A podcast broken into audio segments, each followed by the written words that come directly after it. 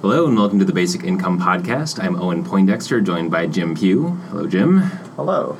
So, this week we are very excited to be talking to Rose Broome. Rose is the CEO of HandUp, which is a company that is a fundraising platform for nonprofits that are focused on poverty. Rose, great to have you with us. Thanks for having me. So, HandUp allows people to give to the homeless in perhaps a more effective way. Tell us a little bit about the genesis of the idea and how it works. Yeah, so I got the idea for Hand Up about three years ago here in San Francisco, walking down the street. And, you know, of course, for anybody who lives in San Francisco, you know that, you know, there are many uh, homeless neighbors on the streets asking for help and it was on a really uh, a particularly cold night. Um, I passed a woman who was sleeping on the sidewalk, and I just decided in that moment that I wanted to do something to help. And I I, I asked myself why it wasn't easier to help someone um, and to be able to make an impact in their life. Um, and so yeah, that's when I started working on Hand Up as a side project, and here we are three years later. So, what made you decide that you wanted to focus on cash as opposed to other goods or services? Yeah, so I wanted to help in a way that was needed. And you know, I kind of had this conundrum of like, you know, how how can you help fund somebody's goal, but also you know, make sure that you're helping them and not hurting them and having some kind of mechanism um, in the system for that. And so I started thinking about different models, and uh, that's where I got the idea for Hand Up. And so, how Hand Up works is that uh, we partner with nonprofits that are focused on homelessness or poverty in general and um, we help the nonprofit raise money. And so they can use Hand Up to raise money for a specific homeless client that they have in their community. Um, that individual will come in and meet with their case manager, and they have needs that aren't met by the existing system, obviously. And so the case manager can say, hey, you know, we want to help you meet that goal. Um, do you want to try to raise this money online from your community? And if they say yes, then the social worker will help the client create a profile on HandUp where they can share their story, share their need. If they're comfortable, they can share their photo. Um, and when they get donations, they'll get an email or a text message if they have a phone that lets them know that they got donations. And to use those donations, they'll visit their case manager, and the case manager will write the check or pay the bill online and help them. Um, you know, fund whatever goal it is that they had. So it has the flexibility, but it isn't actually cash coming out. Um, so, what sort of problems do people use HandUp to solve? Yeah, so the top uh, goal on HandUp is housing. Um, and so we see about 25% of funds on HandUp going toward ho- housing related expenses. So this is anything from security deposits or folks who are in housing who are about to be evicted, um, might need help with back rent. Um, we see veterans who get into veterans housing programs um, where there aren't any funds um, allocated towards uh, bed, uh, raise money for a bed so that they you know have somewhere to sleep. Um, so housing is the biggest category, and then food is the second, and the third, which is surprising to a lot of people, is technology. And this is anything from cell phones to paying uh, cell phone bills, tablets um, small laptops, um, families who want a printer for their kids who need to do homework. Um, and we see technology as a basic need. Um, it's very, very important, especially if you're homeless, um, to have a phone. You know, if you're homeless, your phone is your address you know, we get donors sometimes saying like, "Hey, I don't know how I feel about this. Like, I, you know, gave a guy a sandwich on the street, and then he had a phone, I saw he had a phone and I felt kind of like angry and you know, I can definitely like understand that feeling and I say like, "Hey, imagine if you became homeless, what's the last thing you would let go of?" It's your phone. Like that is your lifeline to the world. That's how you're going to make appointments, connect with your family, um, and it, it's it's with phones that a lot of our members get text messages from Hand Up that they can then text back to their donors and be able to have that two way communication. all this seems very related to figuring out new and smarter ways of providing people with the support they need to be lifted out of poverty. So, in a similar vein to something like universal basic income. So, how did you first get into the basic income space?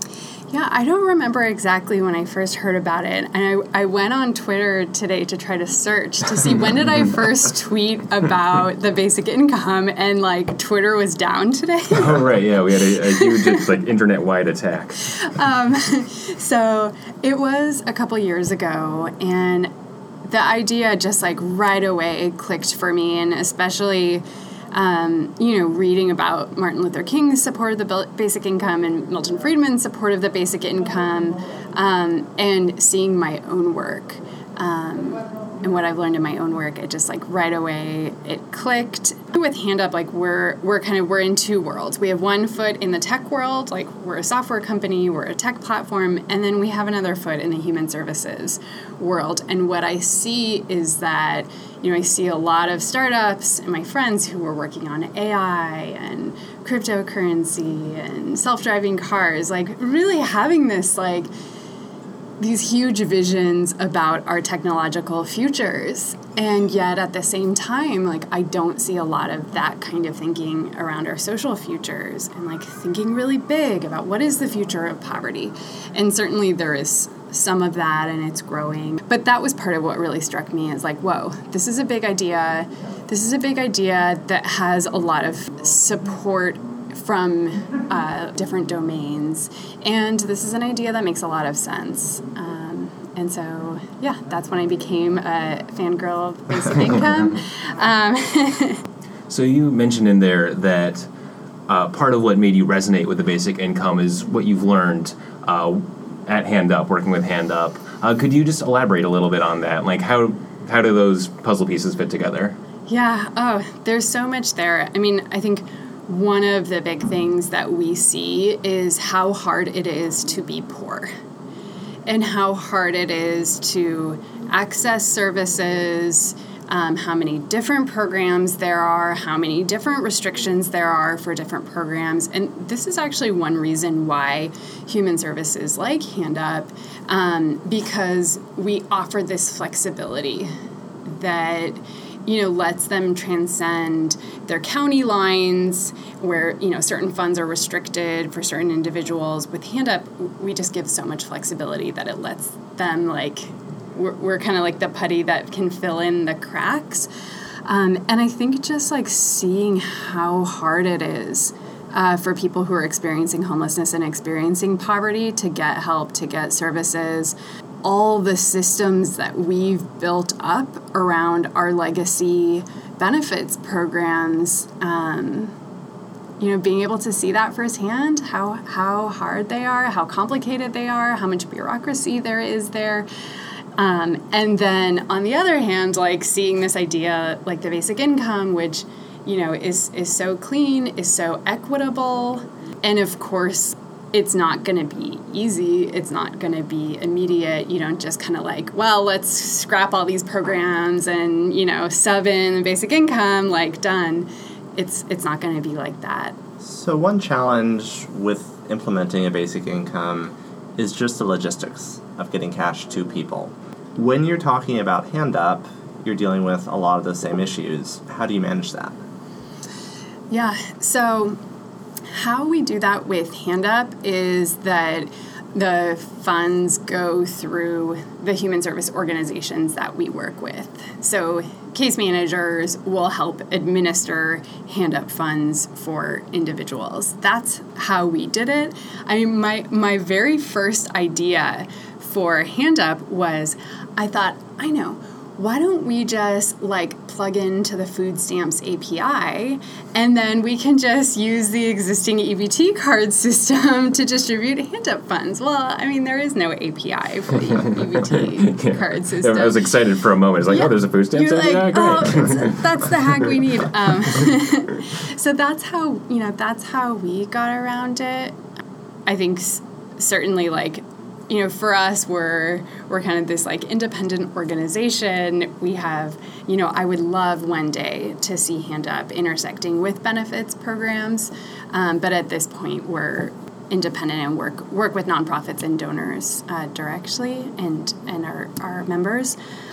I know that there are programs where like general assistance funds or SSI funds will go into organizations that clients are working directly with and those organizations will help administer their funds to for example like allocate a certain portion toward housing and allocate a, a certain portion towards savings and then you know give the remainder as like a monthly budget to the folks in those programs. So i've seen some of those that's not how we do it but um, there are there are existing uh, solutions out there mm-hmm. and before we were talking about how useful it is to have a phone in this day and age. If everyone, you know, if everyone had a phone, it's sort of an odd thing to say, would, would that solve a lot of these problems? Or just be a, a logistical solution that we could always just tap into? Yeah, I mean, I think that's what we see in um, emerging markets with M-Pesa and how Give Directly is doing is, yeah, I think phones, mm-hmm. phones uh, are nearly ubiquitous and should be available um, for folks. Um, but yeah, I don't know the perfect system. so you've been, as we talked about, interested in basic income for quite a while, and you've in fact spoken at various events about it. As you've talked with different people, what reactions have you experienced, and what were the biggest surprises? Um, I get a lot of positive feedback when I talk about the basic income. Um, a lot of people who haven't heard about it before. Um, a couple of my favorite stories. Um, one is a, a, social worker that um, we've been working with for a while, and I I told her about the basic income, and you know just wanted to know like, have you heard about this? And she wasn't aware that there was like a movement around it right now, but mm-hmm. she said but that's the dream, right? you know, like that's the dream. And and I think um, that's partly why I'm excited to talk about the basic income with human service workers in the human service world um, because I think it is the dream, but it, it feels so far away when you're, you know, you're buried under like HUD policy and just like trying to tie funds together for your clients to think like, hey, some kind of benefit system 20 years down the road, that would be wonderful. On the one hand, it feels like a dream in a great way, and on the other hand, it feels like a dream in a like distant way. But I think that bringing that community in um, is really important because those folks, even more than me, are working directly with folks who are um, experiencing poverty and are you know really feeling feeling the bite right now. Another favorite story of mine um, is I did a talk on a lightning talk on the basic income at Civic Hall in New York um, in front of a like civic tech um, uh, audience and.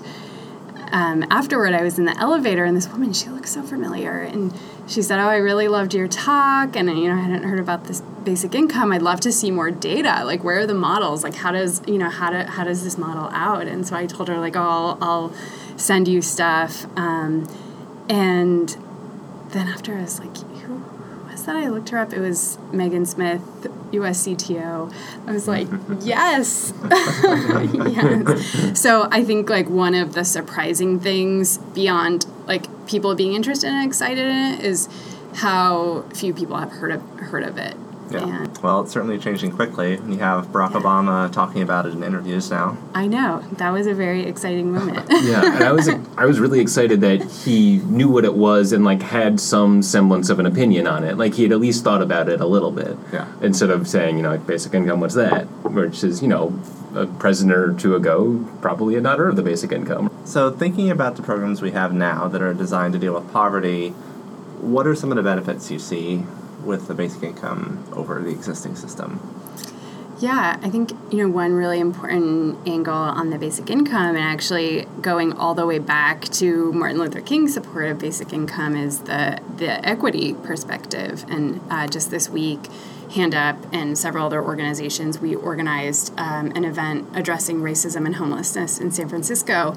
And, you know, folks were talking about reparations and folks were talking about um, discrimination and inequality. And, and one of the speakers, um, uh, I believe it was Mark from the Center for Social Innovation, he said, you know, it really hasn't been that long. Like people say, like, oh, get over it. This is past. Yeah. And Barack Obama's president. Barack Obama's president. And he said, you know, we had slavery for 250 years. And we had enforced segregation for 60 or so years.